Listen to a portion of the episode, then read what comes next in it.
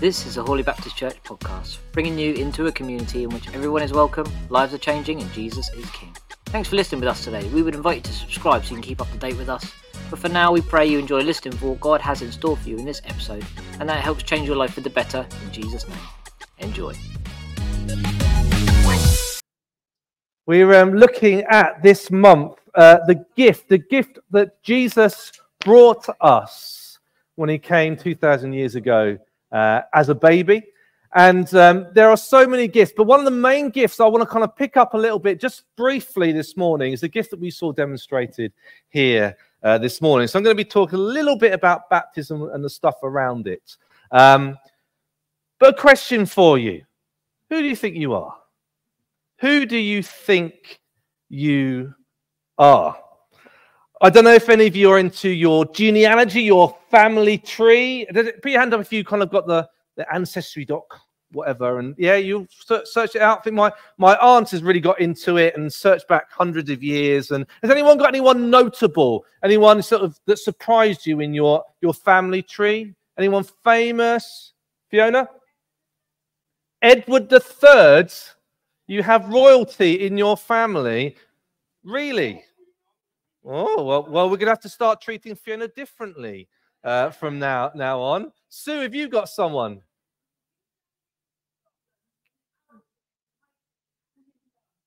Wow, King David of Scotland. Did you make that up? I've never heard of a King David of Scotland. Are you? Oh, it's a long time ago. Excellent.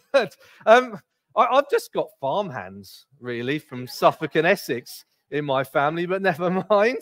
But it's interesting you said you both you got royal royalty in your uh, family because some of you may watch the BBC series Who Do You Think You Are, where they take famous, well-known people, they research their family tree, and then they do a whole hour-long program about it. It's really quite interesting. And a little while ago, there was this guy called Josh uh, Widdicombe, who is a uh, English comedian, and they researched his family tree, and they went back quite a way, and they came up with this particular ancestor.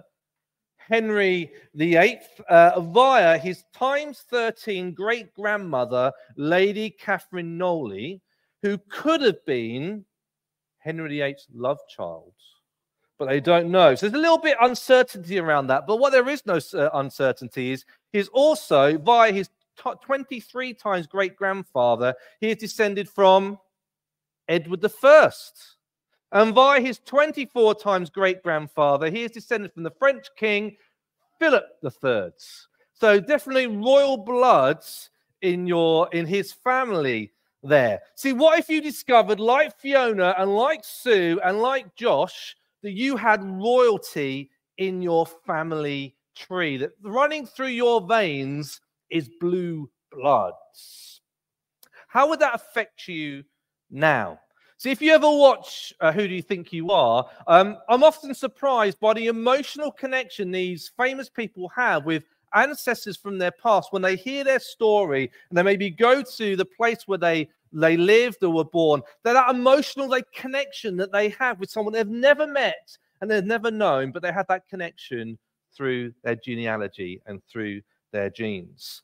See if you had royal blood how would that change how you viewed your self? How would how does your family, your DNA affect you? See, our previous dog, Whiskey, who was a lovely dog, he died a couple of years ago. We got him from a rescue center. He's a big, fluffy collie type dog, but we weren't sure exactly what breed he was. So we did a, a cheek swab and we sent his DNA off to a lab.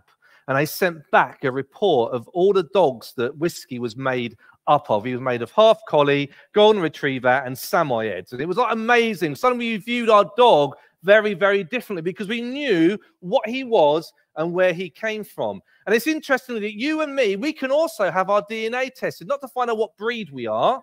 Um, but we can we can do something called a genetic ancestry test, which will tell us where our ancestors came from in the world. Has anyone done this? Sue, where, where do your ancestors come from? You don't know yet. Have you only just sent it off? Oh, that's exciting. It's interesting because research has shown that people who have done this ancestry test Whereas before they might pick a certain ethnicity on these, these forms you fill out, when they found find out that maybe their ancestor came from outer Mongolia or something like that, they actually change what they fill out on their ethnicity section of the form. Knowing where their ancestors have come from changes how they view themselves and how they feel about themselves now, even though nothing actually has changed. You see, knowing our ancestry and knowing where we comes from gives us connection to something greater than ourselves. That we are related to something that came before us, and that something solid is an anchor for us. In fact, it even provides us with a sense of identity, who we think we are. Now, the Bible is a story of a particular family. It's a story of humanity, but pretty quickly it focuses on one particular family, the family of Abraham. And God makes promises to Abraham, and from Abraham's family grows the nation of Israel. And throughout the Bible, if you look at it, there's the bits we normally skim read or skip through, is they put in family trees. They say so and so was the father of so and so and the mother of so and so, and they go through a whole length of names. In fact, they did it for Jesus. If you look in a couple of the Gospels, you find his family tree, his genealogy, because for these Jewish people, their connection to Abraham, their connection to God and the promises he made to his family, the fact that they identified themselves as God's chosen people and children of God was hugely important to them. And around all that family stuff were these ideas of living in a certain way, acting in a certain way, dressing in a certain way, eating in a certain way. Circumcision was a sign for a male um, Jew that you were part of God's chosen people. And Jesus was born into that family at Christmas. And we're told how he connected to King David and other famous Jewish Israelites. But Christianity got popular. Christianity got really popular. And Christianity started to spread beyond the confines of the Judaism that it was rooted in. And suddenly you found people who were not Jews. In the Bible, they call them Gentiles. Suddenly you found these Gentiles, these non Jews, deciding to follow Jesus. And suddenly you had this problem in the early churches. How Jewish do these new Christians have to be to be children of God, to be part of God's family? And it's great because we have in our in a part of our Bible loads of letters that were written to these early Christians, and a lot of it centers around this question: How Jewish do you need to be to be part of God's family? And we're going to look at just a couple of verses from a letter that Paul, one of the early church leaders who felt he had a particular ministry to the Gentiles, to the non Jews, wrote to a church in Galatia. Now, Galatia is in Turkey, but at that time it would have been very Greek in the way it did things, in the language that it spoke, so not Jewish at all. And he says these words in Galatians chapter 3 and verses 26 to 28. So, in Christ Jesus, you are all children of God through faith. For all of you who were baptized into Christ have clothed yourself with Christ. There is neither Jew nor Gentile, neither slave nor free, nor is there male and female, for you are all one in Christ Jesus. So, the problem that Paul was trying to address here, and in many of his other letters, was Jewish Christians that came along to these Gentiles and says, You're not really part of God's family unless you do this, this, this, this, this, this, and this, and this. You have to be as Jewish as you possibly can. And what Paul is saying here is that it's got nothing to do with who you are or your lengthy genealogy or what you do.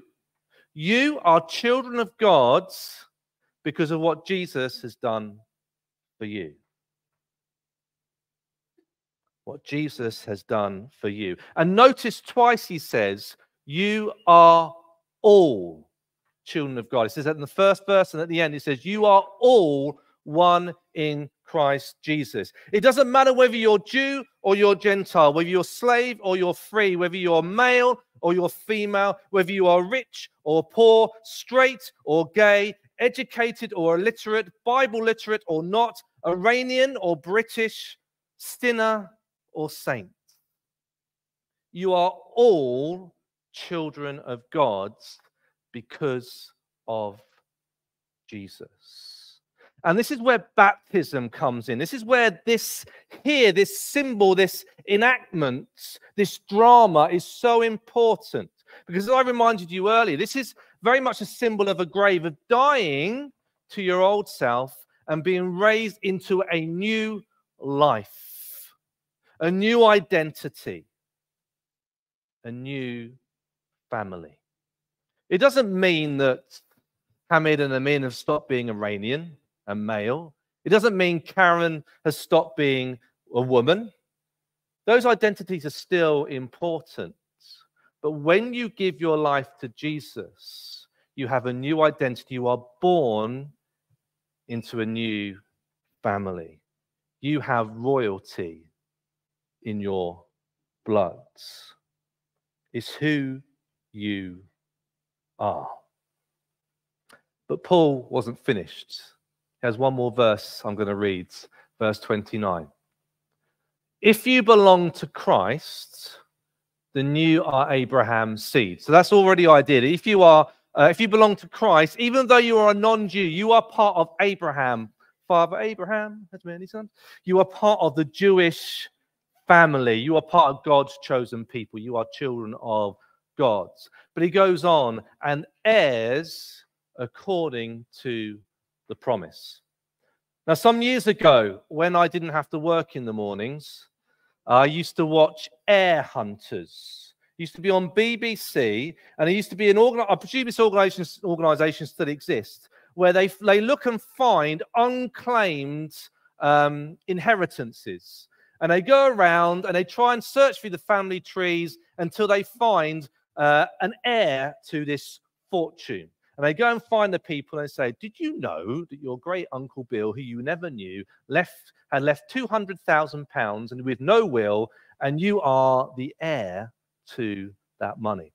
And of course, they take a cut out of it. That's how they make their money. It's really interesting watching this uh, program. See, there is, um, I, I heard this story a few years ago. Two brothers in Budapest called Zsolt and Geza Peladi, and they were living in a cave. They were scraping a living by selling scavenged junk. They had very, very little.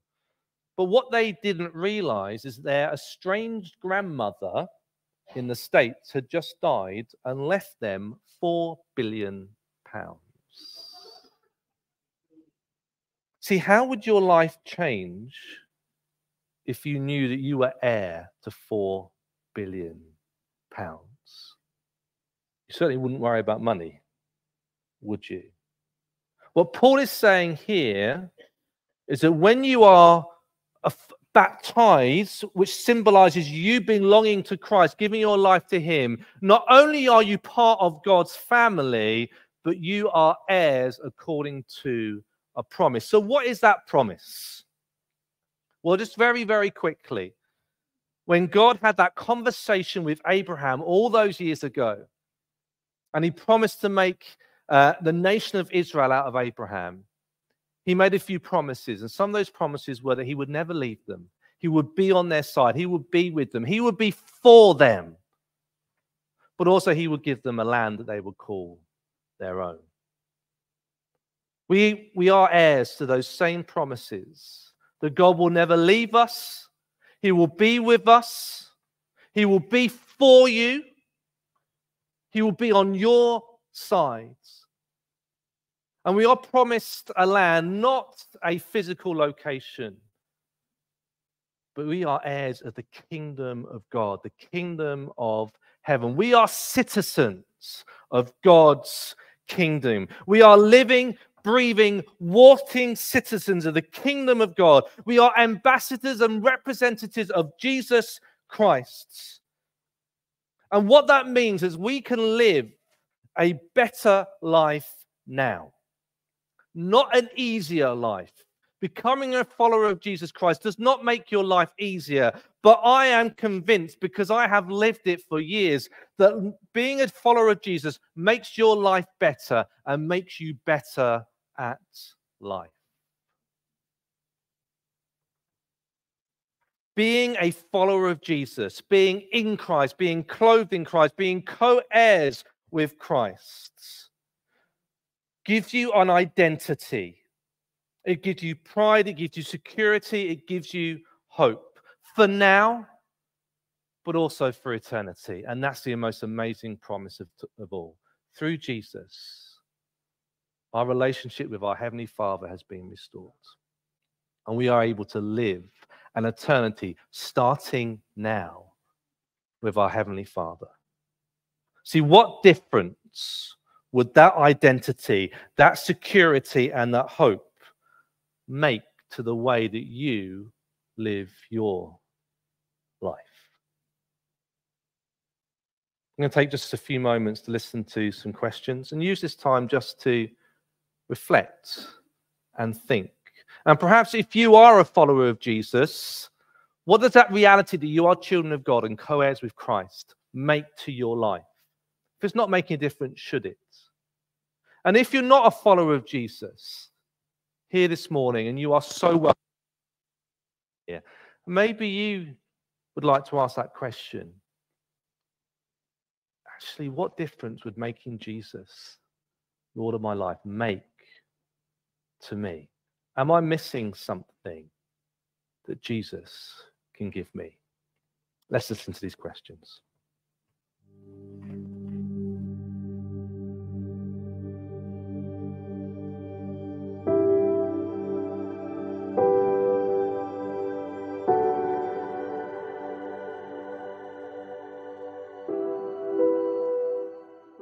What feelings does being a child of God evoke?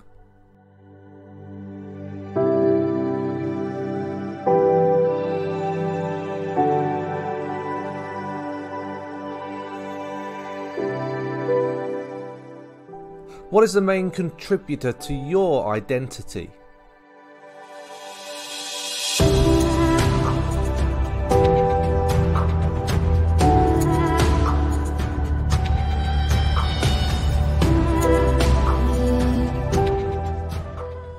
If you're a Christian, how much does that affect who you are and how you feel?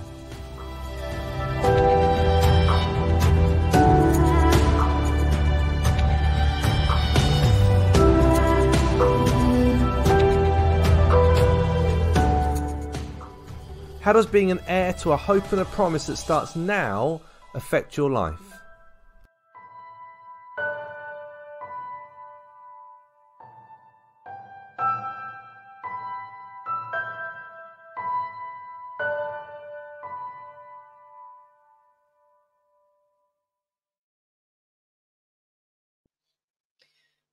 Wow. Challenging. Yes. Thought provoking, not challenging. Thought provoking, yes. So we thought we'd look at firstly um, question two, which was what is the main contributor to your identity? I think we did touch on this a little bit earlier. If you go if you kept up with us, um, was around lots of things can can make pull you your identity, I Yes. suppose, in a different way. So, like you know, if you've got you know children, your identity could be a parent if you've got a partner, then you could be their husband, wife, whatever, um, girlfriend, boyfriend. Um, it could be that your identity is your role at work, um, and um, it's it. Sometimes that can some identities that we assume um, can be quite can be quite jarring, maybe to who we feel we are. Yes. Do you know what I mean? Uh, so yes, like I I. I feel like a little bit that to use an extreme example, there might be somebody who finds themselves homeless, but actually that and then they're people put that identity on them. They Yeah. become the identifiable as homeless. That's their But there's identity. character behind But it. actually they're It's a person. they're, they're, something else. There's they're more than that. Yeah. And um, that can be quite jarring to have feel like that's your identity. Um, some people feel might feel that their identity as a parent is exactly who they should be and is Mm. exactly what they wanted to be and where they are, and actually that's who they Mm. are. So I think it's really interesting about um, you know what are the contributors to your identity. What about you? What are your thoughts around that? I think I'd agree. Actually, I think um, work work is a big one. But actually, I, I Mm. think I've sort of over the years come to realize sort.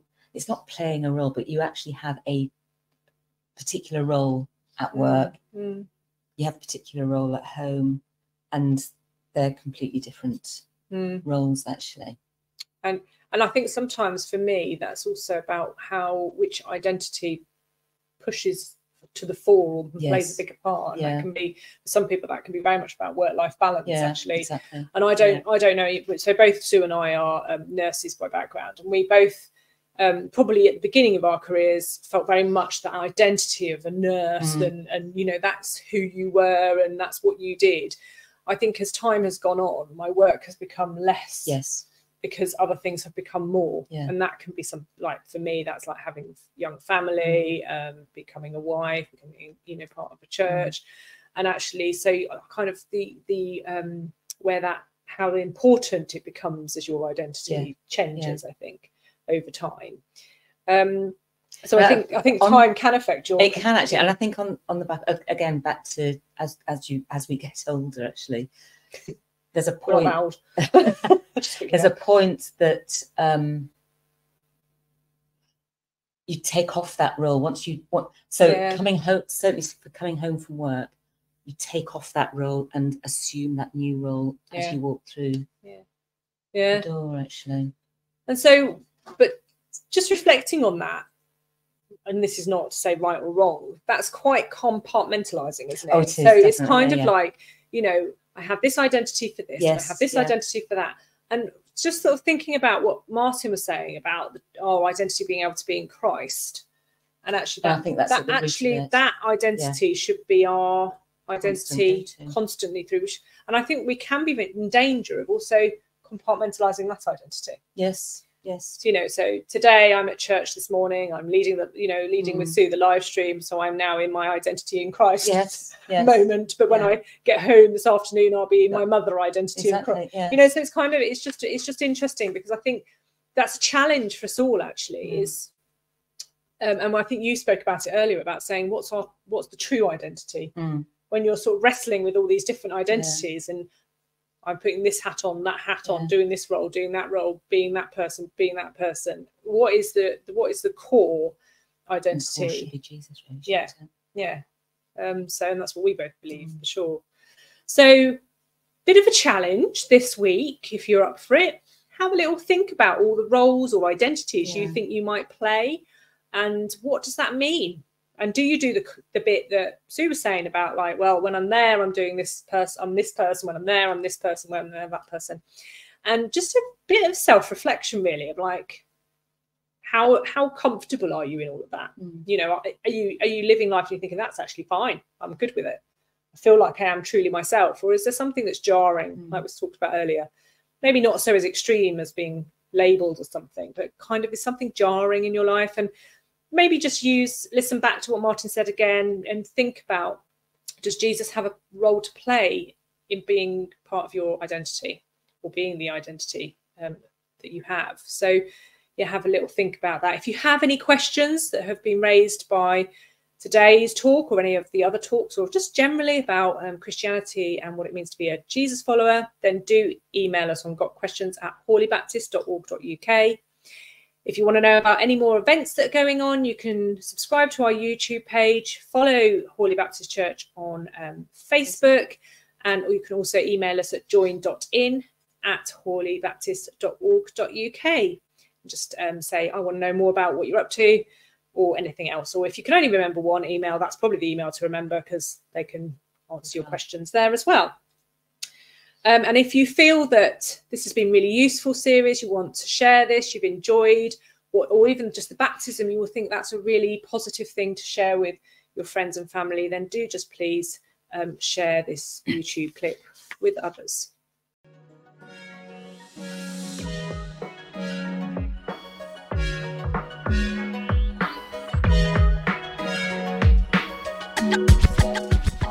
That was today's episode of Hawley Baptist Church podcast. We hope it's prompted you to want to follow Jesus, hopefully a lot, but even just a little bit more closely. If you have any questions about what you've heard in today's episode or you want to know more about what it means to follow Jesus, you can email us gotquestions at hawleybaptist.org.uk. We'd love to hear from you, it would really make our day. If you want to hear more from us, just a reminder you can subscribe wherever you get your podcasts and you can download the Hawley Baptist Church app from the Apple App Store or Google Play to hear it as well. Simply search Hawley Baptist Church. Thank you again for listening to Hawley Baptist Church podcast. We pray God will bless you and we'll see you next time.